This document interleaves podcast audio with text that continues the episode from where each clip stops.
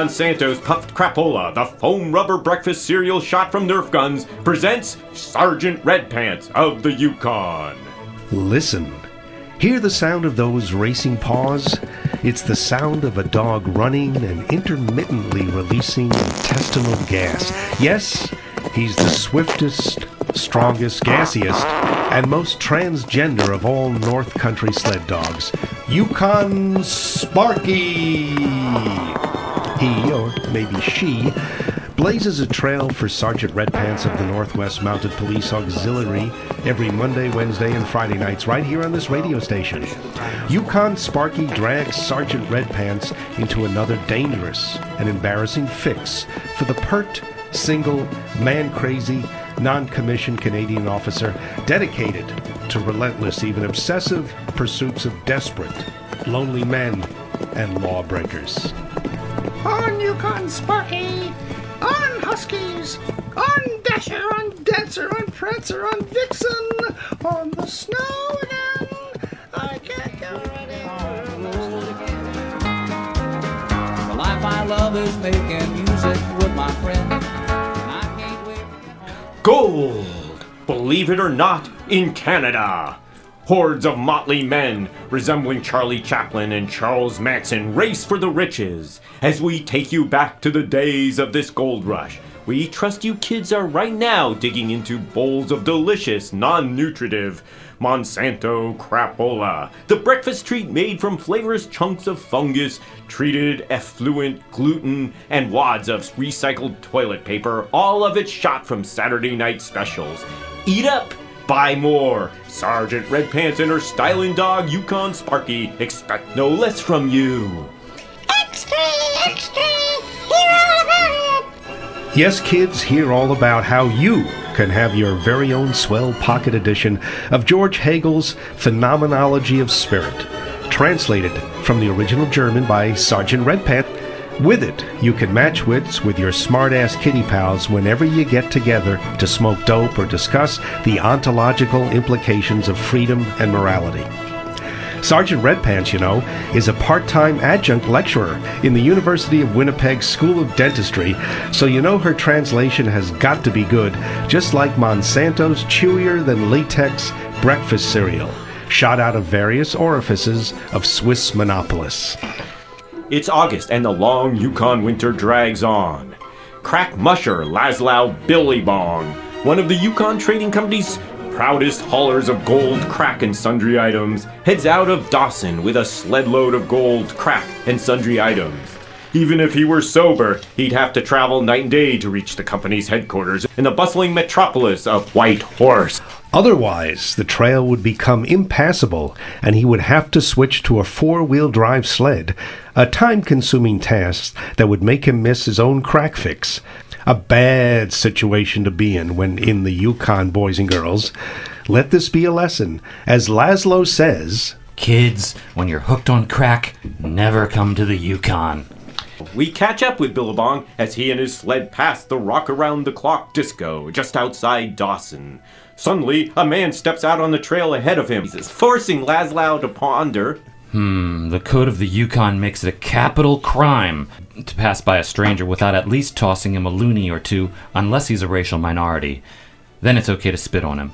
This guy is no recognizable minority, so I. Whoops! I just ran over the fellow's foot. Aye, sailor. Any chance. Any chance of riding with you to the next, uh, the next way camp? Go screw yourself, you big old drunk. You must weigh at least 850 kilos. Only on my best day. I've already got too much weight in valuable gold, crack, and sundry knickknacks on this sled. The frogs can't pull anymore. Oh, so you got a frog sled? That's what it says in the script. Another man emerges from the shadow and creeps up behind Laszlo.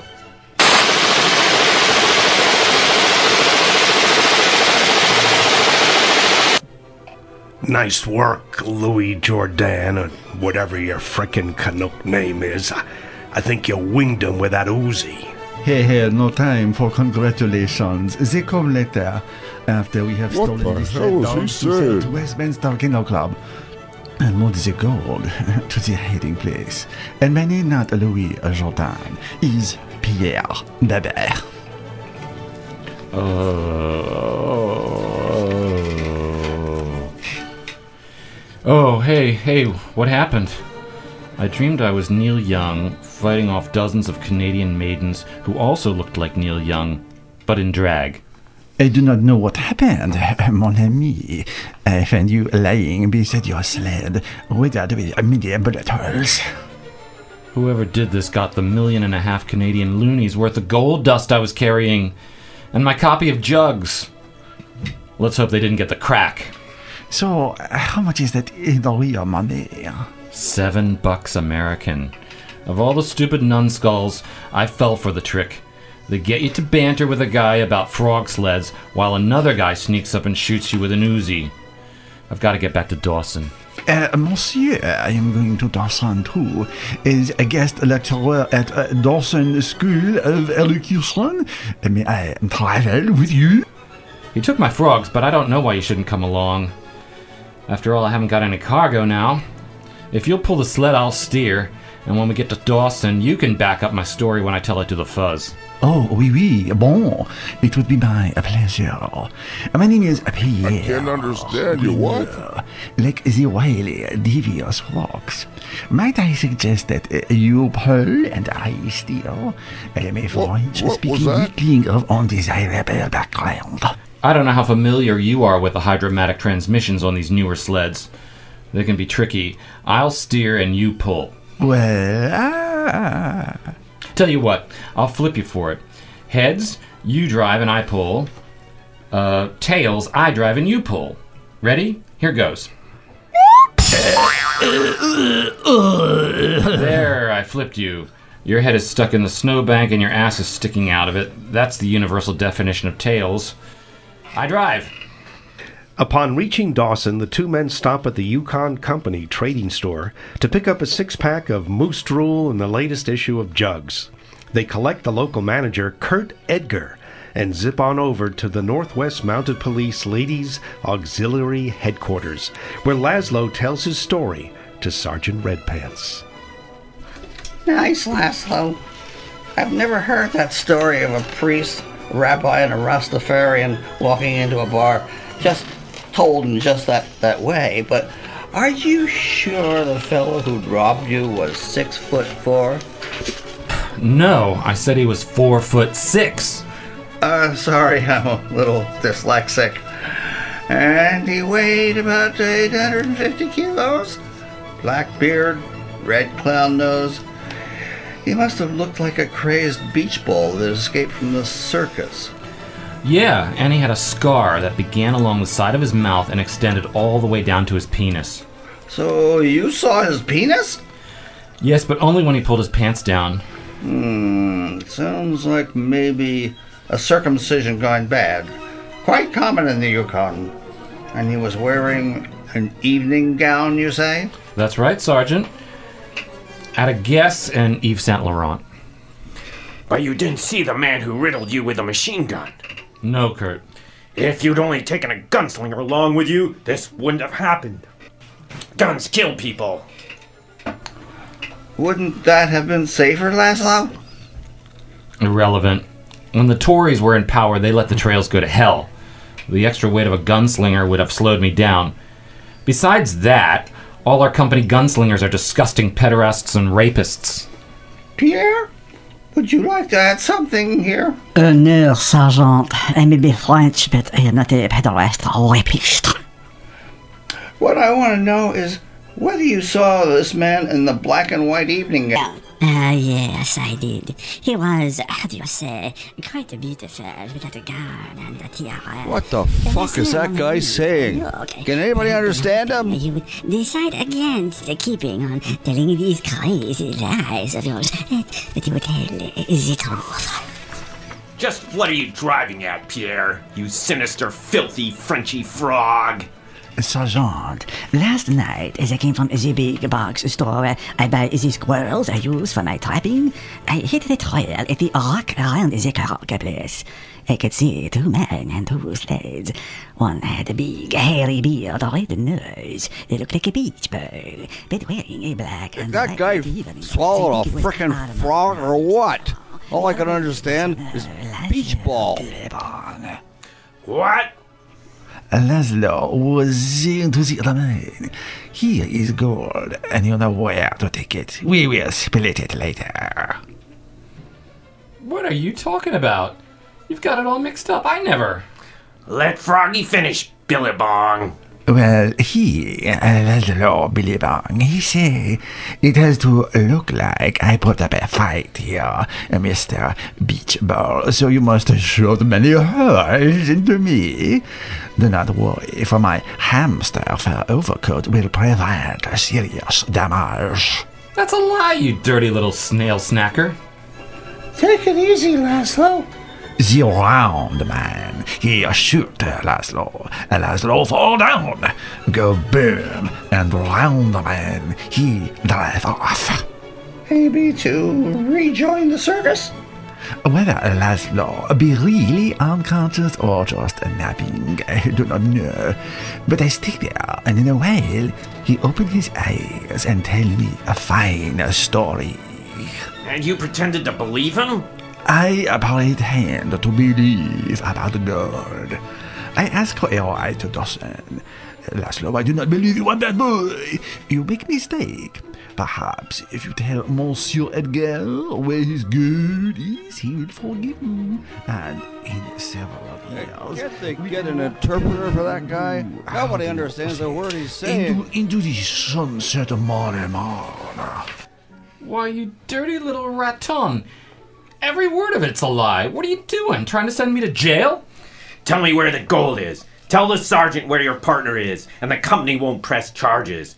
Yes, you might have to go into rehab, lose your company 401k, be demoted to working in the mailroom, and cold shouldered at the Friday afternoon branch c- cocktail parties, but that will be the extent of it. Pressing charges? I've been driving for the company ever since Wayne Gretzky was knee high to a Montreal Expo. Long before Alex Trebek could grow a mustache. Before Justin Bieber discovered his dick. And yet you buy the lies of this croissant smelling camembert cheese. I don't know where the gold is. All right, if that's your last word, arrest him, Sergeant. You sure you want to charge him with robbery on the basis of this cheap French baguette's testimony? Billabong gives me no choice. I have to arrest you, Laszlo, if Kurt insists on it. He's the one who provides Yukon Sparky with his squeaky toys, but it will be a jury that decides whether you're guilty or not, Billabong. Later that day, Sergeant Redpants brings Karen Edgar into the Dawson Pokey to see Laszlo. Karen, young, pretty, but no Anne Murray, is Kurt Edgar's niece. She manages to give Laszlo a gap-toothed smile as she and the sergeant reach his cell. Laszlo, darling, I had to come and cheer you up and tell you I don't believe a word of it. Karen, making funny faces is not really cheering me up, but thanks for coming anyway, dear. I'm not making funny faces. You know my eyes have always been crossed. And I don't understand why Kurt should take that filthy Frenchman's word in preference to yours. I'm beginning to understand. Uh, you are? I figured maybe this whole script was over your head. Laszlo, what are you getting at? You won't like this, my sweet little goofy eyed nymph. Or you either, Karen. You'll hate this, Karen, just as you hate the lumpy poutine I make for us every Saturday night. Well, it's not that bad. And I want to hear what you have to say.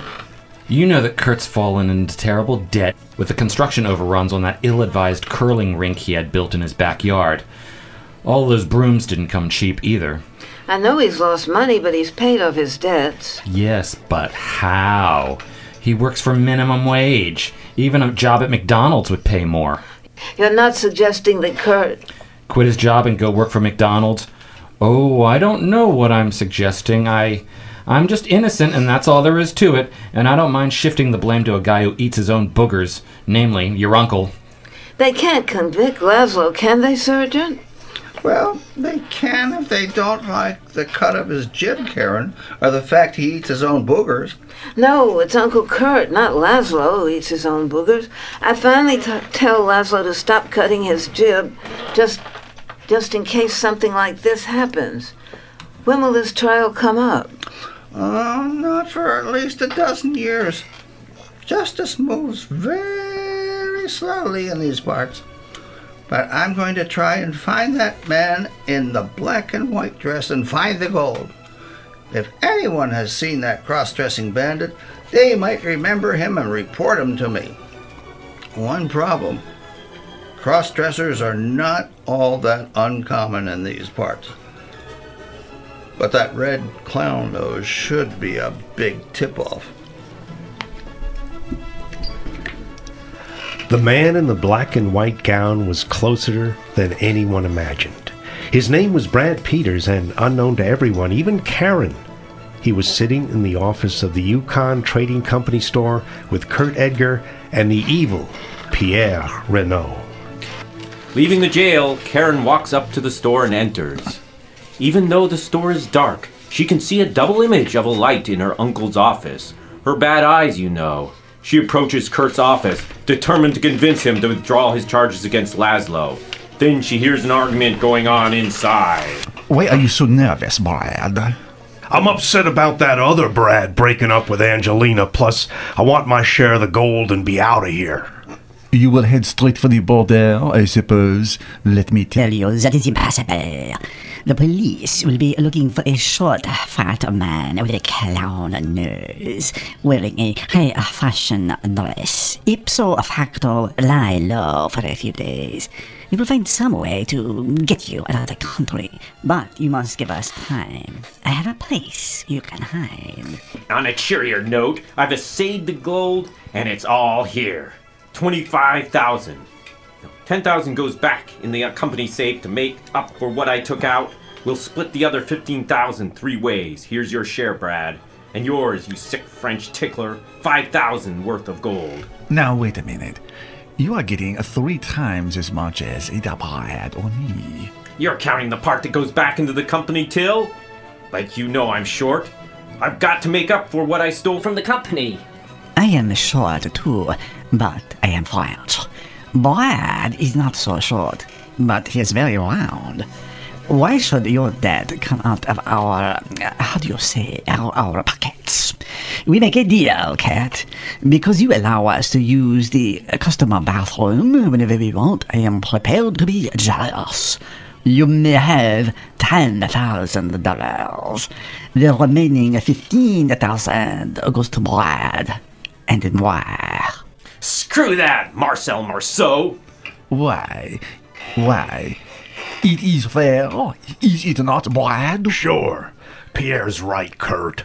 And may I remind you that we are two against one. You see this gun? It evens the odds. You are pointing to your manhood. Your manhood shoots blanks and does not even the odds. I'm pointing to my gun belt, not my. You're a smooth talker, Pierre, but you made an agreement and you're going to stick with it.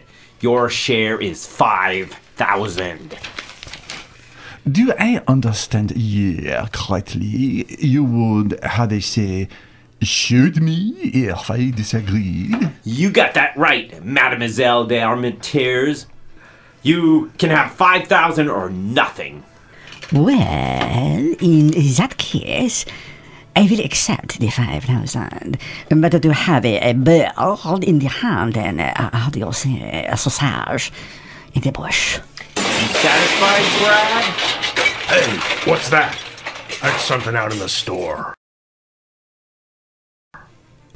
Wheat and rice with shot from guns is my favorite cereal. Well, what could be sweller? I. I'll tell you what could be sweller.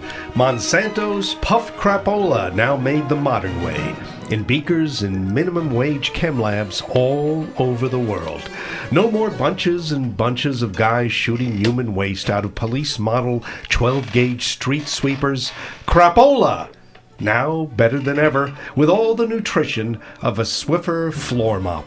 Hey, imagine Monsanto puffed crapola offering everyone a complete miniature model of the city of Dawson, complete with all the people, the animals, the houses of ill repute, all clearly labeled, and a cutout of Sergeant Red Pants and a concerned Yukon Sparky standing on the roof of the mounted police headquarters. Well, imagine on, kids. The suits at Monsanto has decided against this offer. They saw no way of making a profit on it. Instead, we're presenting the Sergeant Red Pants translation of German philosopher George Hegel's popular treatise on the meaning of life. Just send Red Pants 200 box tops, kids, from packages of Monsanto Puff Crapola, along with $35 American, and we'll rush it to your home. Gosh, that model Dawson would have been really nice, complete with figures of Canadian citizens, escapees from Trump's America, farm buildings, Queenie the collie, and Bossy the cow. Yes, little Glenda, that would have been nice, but like I said, Monsanto decided it couldn't make a profit off something like that.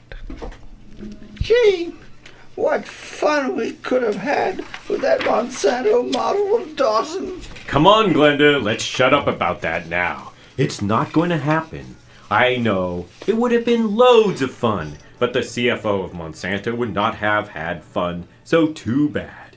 You'll never see it, but consider all you'll learn by reading Hegel's Phenomenology of Spirit instead. Send for it today! Don't forget those box tops. No, don't wait one more minute to get your hands on one of the limited supply of Hegel books. Simply go to your grocer and ask for the new packages of Monsanto Puffed Crapola. Not shot from guns anymore. After all, who in their right mind shoots breakfast cereal from guns? Only the NRA. Now, back to our story. I heard something out in the store. There's nobody out there. Well, alright, so there's rats. Just judging by all the turds you find in the breakfasts you cook from oatmeal you brought here, you should know that rats have made this whole store their personal latrine. That's why I eat box crapola. Better than the rat turds. You mean them things in my cereal wasn't raisins? Well, anyway, that noise didn't sound like no rats to me. Being a klutz as well as visually impaired, Karen trips over a rat, then stumbles across a case of slightly imperfect, rat nibbled condoms as she starts for the door. It's the girl! She's headed for the front door. Oh, no, you don't, sweetheart. Why, you're wearing that black and white evening gown by Oscar de la Renta. What? How dare you? It's by Hugo Boss. You're not getting out of here. Hey, that's my niece. Uncle Kurt, all that gold on your desk. That's what was stolen from Laszlo by Pierre and that ball shaped man.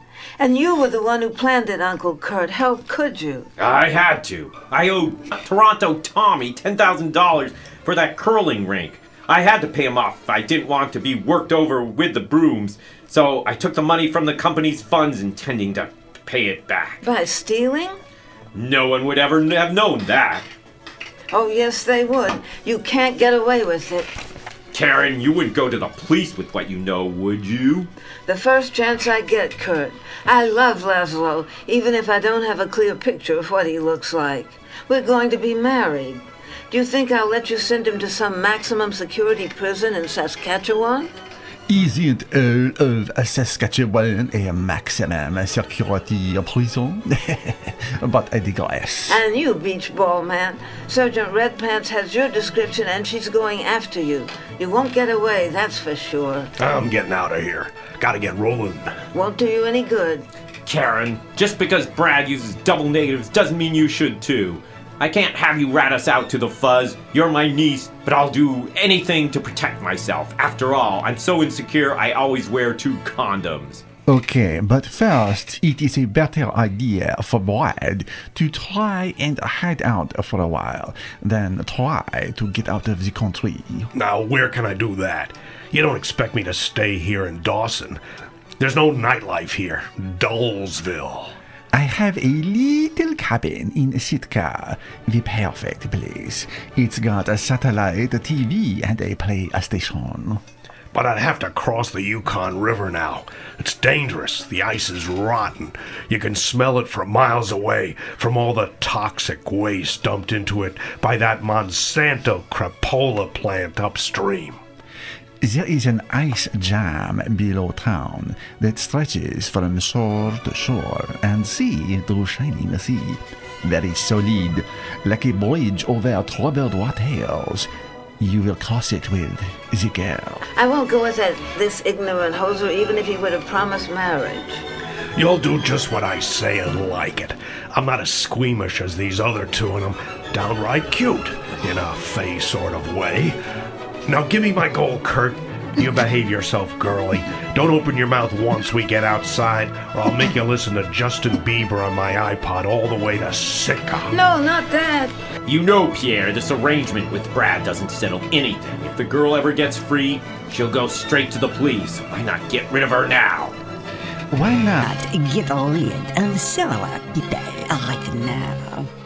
We can start with the racist, French-hating bigots who wrote this thing and made me a Québécois, the villain. I am as worried about the Brad as I am the girl. The Northwest Mounted Police always get their man or a woman if they are so inclined. Some prefer Nelson Eddy, some prefer Jeanette MacDonald. Brad is not smart enough to evade Sergeant Redpants and Yukon Sparky for long. If he's caught, it will be too bad for us. We must rid ourselves of him and the girl, and the Mountie and the hot dog. All four will die. It will seem to be an accident. Accidents happen all the time in Western Canada. Like that Harper guy getting elected. What an accident he was. Let me tell you, my dear Kurt, it is so simple, with no risk. In Sergeant Redpants' cabin, Yukon Sparky watches his slightly overweight mistress pack her saddlebag with dozens of perfumes and condoms just in case she gets lucky on the trail, be it at an ambush or sleazy motel. Having seen her return drunk and bedraggled for too many of these so called missions, he whimpers his concern. Don't, don't worry, don't worry, Yukon Sparky. You'll be coming along with me, fella. oh, hello, Kurt. Yeah, you two are looking quite delicious today. Pierre and I just saw the man in the gown. He was below town, where the ice is all jammed up across the river, crossing to the other bank. There was a girl with him, and I'm sure it's Karen. I can only guess at what might have happened. That little slut. Seigneur, we were looking for this man, but she had ants in her pants. I was going after them myself, but Pierre wanted me to come here. That man is dangerous. Pierre? He's about as dangerous as a Zagnut barf. I mean the beach ball guy. Oh. Sergeant Redpants and Yukon Sparky hurried to the Yukon River, where large ice floes piled one on top of another form a natural bridge from one side of the river to the other. Hey kids, did you know the Yukon River has had a history of pollution from military installations, dumps, wastewater, Monsanto crapola, and other sources? Well, it does, and now you know. Yukon Sparky, don't you be drinking out of that filthy river, dog. I don't eat the yellow snow, and you don't drink the filthy water. Got it, Mutt? The girl Mountie and Sparky run across the ice bridge. What a thrill! It's so exhilarating. They go back and do it again and again. Then on the far side, the sergeant finds Gary Larson on the far side. Get it? After that, she finds tracks left by Brad and Karen in the melting snow, by now getting pretty stale and moldy. It's growing dark when they see a lamp shining through the window of a small log cabin. It's a Tim Hortons, open late, but next door is another cabin and the tracks lead directly to it. The sergeant does not hesitate. She does the Macarena right there on the spot. The Tim Hortons immediately closes for the night. Shut the hell up, Yukon Sparky. I want to take this scofflaw by surprise. Mm, dee dump, dee dump, dee dump, dee dump, dumpity dump, dee dump. No! Oh, What the? I said throw up your hands, not the contents of your stomach. You're going to have to clean that mess up. Oh, wait. Yukon Sparky is doing it for you. Uh, oh, Red Pants, I'll, I'll kill you a million times. I missed, and you shot me. Something I would never have had to say, except we're on radio. Ah! Nice shooting, dildo. I'll bet you couldn't hit the side of a brick shithouse with a canoe paddle. Oh, my arm. And on top of that, the sarcasm. Well, Sparky, Karen, this fella certainly fits the description Billabong gave us. Yes, the dress, the nose. He's definitely the man that stopped Laszlo, all right. His name is Brad Peters. No need to tattle, Karen. It's not very becoming in a cross-eyed girl. You're under arrest, Peters. Oh, Sergeant, how did you get here? Oh, I tried to call an Uber, but they said they would have a problem crossing the river until the Tory government gets around to building a bridge. No, I mean, how did you know I would be here? Your uncle saw the two of you crossing the ice and reported it to headquarters. M- my my uncle? Sergeant, Uncle Kurt's just as guilty as this man is, maybe even more. He's the kind of guy who cheats at solitaire. Brad and Pierre were the two who committed the robbery. Kurt put them up to it. Pierre, eh? I knew there was something I didn't like about that guy. What with that nasty French accent. You see what I mean? These damned white hells. Shut up, Pierre. You're not in this scene. But it was Kurt who planned the whole thing, Sergeant Redpants.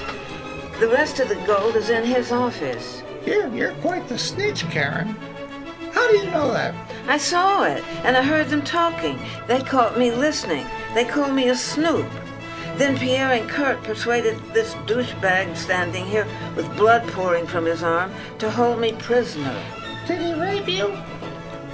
Hey, come on. What do you take me for? I'm just a closeted homosexual uh, with a gaping bullet hole. Karen, Karen, are you willing to testify against your uncle? After the way he treated me and Laszlo, I don't owe him any loyalty. Besides, he's a Trump supporter. Oh, that dirty bastard! I'll kill him myself. Had I divined Kurt's political leanings, I'd never have agreed to this heist. Shut up, Peters. I might believe you were you not wearing that Make Canada Great Again hat. Kurt sent you here because he wanted to get rid of me. He hoped you'd kill me. Bingo! You, sir, are right. Sit down, Peters, and I'll apply one of my essential oils by Lanvin, the one that uses only trace amounts of organic lye, and bandage your arm with this discarded flypaper I found in the corner. Then, after we have a little nosh on skunk jerky, we'll start back to the other side of the river.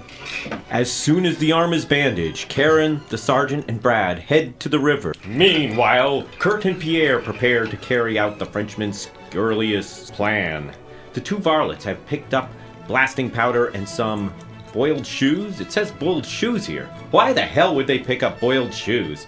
Something to eat in case they ran out of skunk jerky? Oh, I see. They picked up a coiled fuse so they could set off the blasting powder. I wonder why it had to be coiled. Their next stop is in the middle of the ice bridge spanning the Yukon. There, they set the charge and await Karen, Brad, Yukon Sparky, and Sergeant Redpants. Long? Deux hours. Gee, Christ, it's cold. Why the hell did we not do this robbery in Florida? Because in the Florida, they would execute us with their malfunctioning electric chair. I wonder, is it possible that Brad gave a red pint plenty of trouble? Brad's no match for the Mountie. She knows Tang Soo Do and dominates in mixed cage fighting. Brr, fucking Canada. We will be the only witnesses. If we don't freeze, We will go back and report how they were caught in the breakup and sucked their way downstream. And speaking of sucking away, Forget it, Froggy. As long as they start crossing before dawn, it'll be fine. I only wish that. Wish? Sir, not get my wish, but you, a damned angler, you cannot make a wish. Look, the other bank. Where? Where do you think? My notes, the other side of the river. The three of them are studying across. The time to hesitate is through. And the time to wallow in the mire. We don't want to lose. What? Suddenly you're Jim Morrison? I liked my fears. Not yet. That's Brad in front, isn't it? He's been hurt. He's got his arm in a sling. We are Mounties behind. And she helped the girl. If she would only light that fuse. Brad's arm will not bother him for long. Leg, kaboom! There goes arm. I make a clever funny. If it weren't for this diamonded girl, it would be hard tonight, ladies and gentlemen. Got a match? Your face and my ass. I cannot stop myself. But I thought you were quite smoking. To light the fuse! I hear you seem a flint and tender. I always carry. For such occasions as this, don't ask why. Calling upon his Boy Scout training in using flint to start fires, Kurt manages to light the fuse. As it burns towards the charge of blasting powder, Brad, Karen, and Red Pants, with Yukon Sparky at his mistress's heels, approach the middle of the icy cold river. Keep to the left, Brad. Ah, get hosed. There's open water on the downstream side, yo. Want me to fall in? Only if you want to. Some people love bathing in icy polluted water, I'm sure.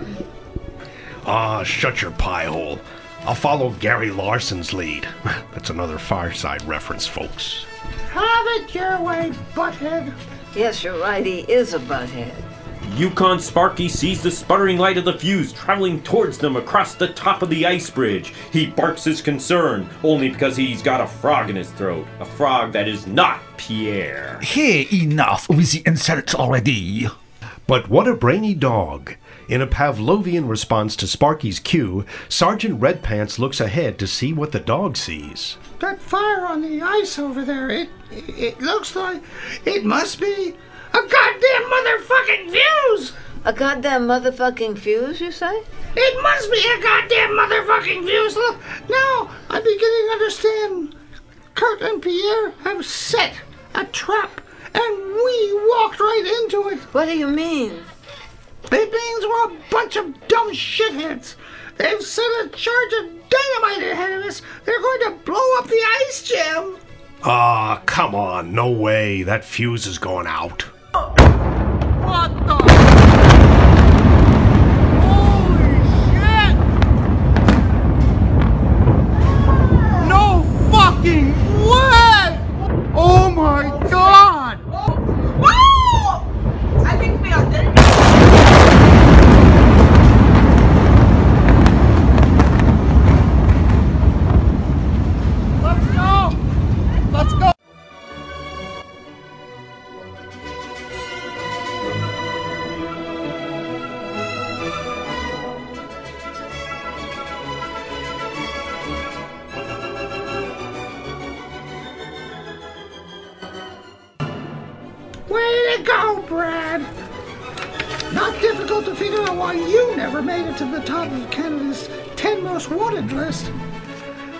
The ice jam is lifted high into the air.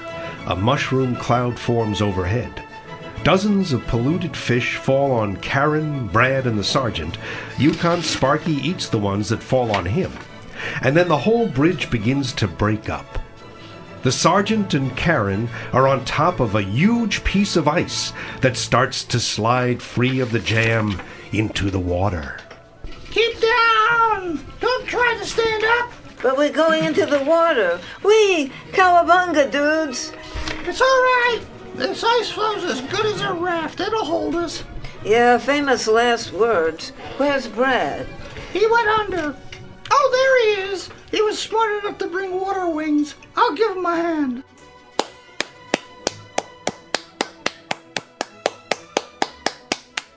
Very funny. I've got you. The sergeant pulls Brad out of the water and wraps her own hamster skin parka around him. The ice floe starts moving downstream along with many others from shore to shore and from sea to shining sea. Sergeant, you're right. Even though I'm freezing my ass into a solid block, sitting on this ice is like sitting on a raft. Maybe not George Raft, though. He was a really great actor. Yeah, yeah, yeah. Of course he was. he was pretty good in something like it hot, though. Couldn't we jump from floe to floe and make it to the bank? Ah, I happen to know Flo. I'm dead certain she wouldn't want any of us to be jumping her. She's uh, very picky about who jumps her. Nya, nya, nya. Idiot! Everybody in Canada thinks he's a comedian. Well, you and I could make it, Karen. I don't know about this schmuck, though. That arm gushing blood from the gaping bullet hole beneath that flypaper could make jumping somewhat difficult for him. Though I don't know why. Maybe the writers will explain this after the show. I'm all right now, just cold. I'd rather surrender than freeze to death. Long stretch in the cooler's looking pretty good to me now. Uh, get it? Uh, freezing? The cooler? Ah, you and that wit of yours. You're such the roguish rapscallion. Won't be long before there will be a lot of open water between the floes. Let's go, Brad. Brad starts towards the floating ice bridge, followed by Karen and the sergeant, with Yukon Sparky bringing up the rear, all while sniffing the sergeant's seat. On the bank, Kurt and Pierre watch them. Look at that. I can see a dog sniffing someone's arse. So what? It is what dogs deal. When they get here, the sergeant will arrest us. By now, Karen's told him all about us. I hope she hasn't talked about the love between you and me. We must stop him from getting here. How? You have a rifle? Start picking your nose with it and use it the way it was intended. What? And go to jail for murder? If they drown, it will never be found out they were murdered. Quickly, shoot, shoot the mountie first. I can't get a bead on her. I'm distracted by her very small but attractive breast. I have to move downstream.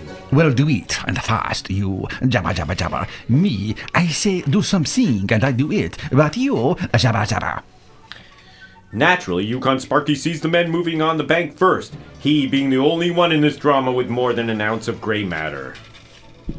What is it, Yukon Sparky? Arf. Say, babe, there's a man with a gun over there telling us we've got to beware. We've got to stop, children. Yukon Sparky! You've learned to talk! Uh, arf, arf, arf. Yeah, yeah, well, yes, I, I've been listening to Buffalo Springfield record. Brad, Karen, get down! They're shooting at us from the bank! One of the banks that were too large to fail. Either that or Monsanto is going back to shooting cereal from guns. Hey, it's Kurt and Pierre, those skunks. They don't want us to get to shore. They thought they'd blow us into the water. That didn't work. So now they're using a rifle. What can we do, Sergeant? We could dance, but that might make us easier targets for them. I know. Let's keep down. For how long? In a few minutes, we won't be able to make it from one ice floe to another. Such a worry warp for so young a girl, Karen. Not an attractive feature. Yukon Sparky, Yukon Sparky, boy, go and get those men. Understand, boy? Yeah, I understand. As usual, you want me to take all the risks just because I'm a dog. Well, what if I refuse? This show would be canceled and we'd both be out of a job. Can I at least take a gun? Where would you put it? Good point. Well, here I go again. What can Yukon Sparky do, Sergeant? He's real good at some tricks. He can keep them so busy watching him hide the salami, Karen, they won't have time to shoot at us. Go on, boy. Yukon Sparky is off and away. He's neck and neck with Sullivan's Galloping Giraffe and coming up on Eddie Arcaro, riding atop the Roan Gelding Tinkle in Time. Now he's on the inside. Yukon Sparky takes the lead, moving away from the pack. Into the clubhouse turn in the moonlight, his silver dinner jacket blending with the ice. Kurt and Pierre never see him. Soon he's scrambling up the bank. As Kurt raises the gun to his shoulder once more, Yukon Sparky leaps. With the full force of his charge, he hits Kurt square in the face with his dangling, exposed penis and knocks Kurt to the ground. Now the mighty Puggle does a little victory dance on Kurt's head, but Kurt still has the rifle. Yukon Sparky grabs the hand that holds it. Hmm, he thinks, the hand that rocks the cradle. Then he tells himself to stop that crazy free associating, so unbecoming in a dog. The repulsive French fiend, Pierre, picks up a large rock and tries to bring it down on Yukon Sparky's head, but Sparky snarls. Pierre, a regular pansy, retreats and grabs the rifle Kurt has dropped. Before Pierre can raise the gun to his shoulder, Yukon Sparky recognizes the danger and hurls himself at the cheese eating surrender monkey. Desperately, Pierre tries to beat off the attack by first beating himself off and then by using the rifle as a club. But Yukon Sparky is too fast for him. He wrests the rifle from Pierre's gummy hands, farts in Pierre's face, and, with the rifle clenched in his jaws, begins clubbing Pierre. Run, Pierre! Before they get to shore! Here comes the Mounties! Thanks for the update, dude. Uh, maybe you can see, maybe you can't. Teeth. that I can't run with this demon dog's teeth clamped on my ass. You dirty little smelly Anglo beast, get off me. I'm getting out of here. No, you're not, Kurt. Make a move, and I might shoot. I get such a kick out of shooting scofflaws. Almost makes my days sparkle in this godforsaken wilderness. Stop! I've got my hands up! Call this dog off. Release, Yukon Sparky. Oh, all right. Arf. I'll take that rifle, Pierre. You and Kurt are under arrest in the name of the Queen. Queen? Uh, do you maybe talk about that gay English band with Freddie Mercury? Hey kids, got a pencil handy? Write this down. Monsanto puffed crapola. Yes, remember that name, Monsanto puffed crapola. The famous breakfast cereal that used to be shot from guns but is now compounded in a test tube. Buy it. Buy it! You can't get your haggard if you don't eat your crapola. Do it. Sergeant Red Pants of the Mounties and the Challenge of the Yukon was rewritten in the bowels of the M. Watson Dodge Writer's Cave and Bomb Shelter. Players who choose to reel their names at this time are Rolf. Go round the circle. Billy. Republican voter. Larry. Oh. M. Watson. Richard Simmons. Richard Simmons.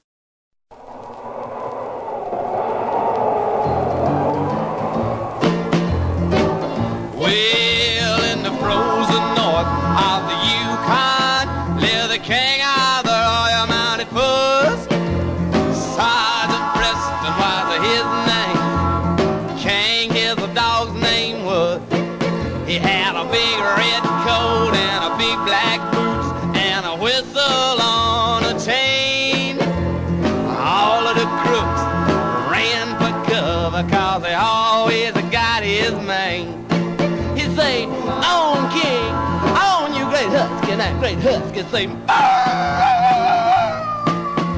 and he say, much all y'all huskies, all them huskies say,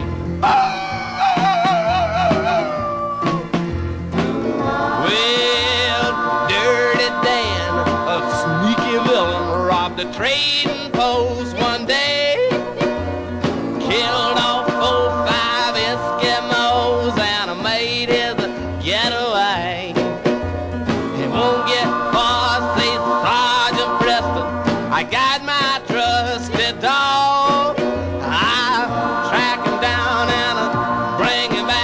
He'll have to pay the cost. Well, for 30 days, 30 nights, they followed the tracks in snow. And the wind was howling, the weather was cold. Lord, it must have been 40 below zero. All of a sudden, Kang, that great wonder dog, stopped dead in his track. give out a mighty sniff, start sniffing all around there cause he knew. He knew. He knew that Dirty Dan was behind the next snowdrift. And Sergeant Preston say, on King, on you great husky, that great husky say, Sergeant Preston say, get him boy, say sick him, say tam him, that big dog just tear through that snow, them teeth bared, them ears back, that tail stacking straight up there, just a shaking his head from side to side and breathing fine. He say, oh! well, they brought that villain to justice. He didn't even put up a fight. When he saw that big dog charging at him, uh, he uh, almost died of fright. And a Sergeant Preston off the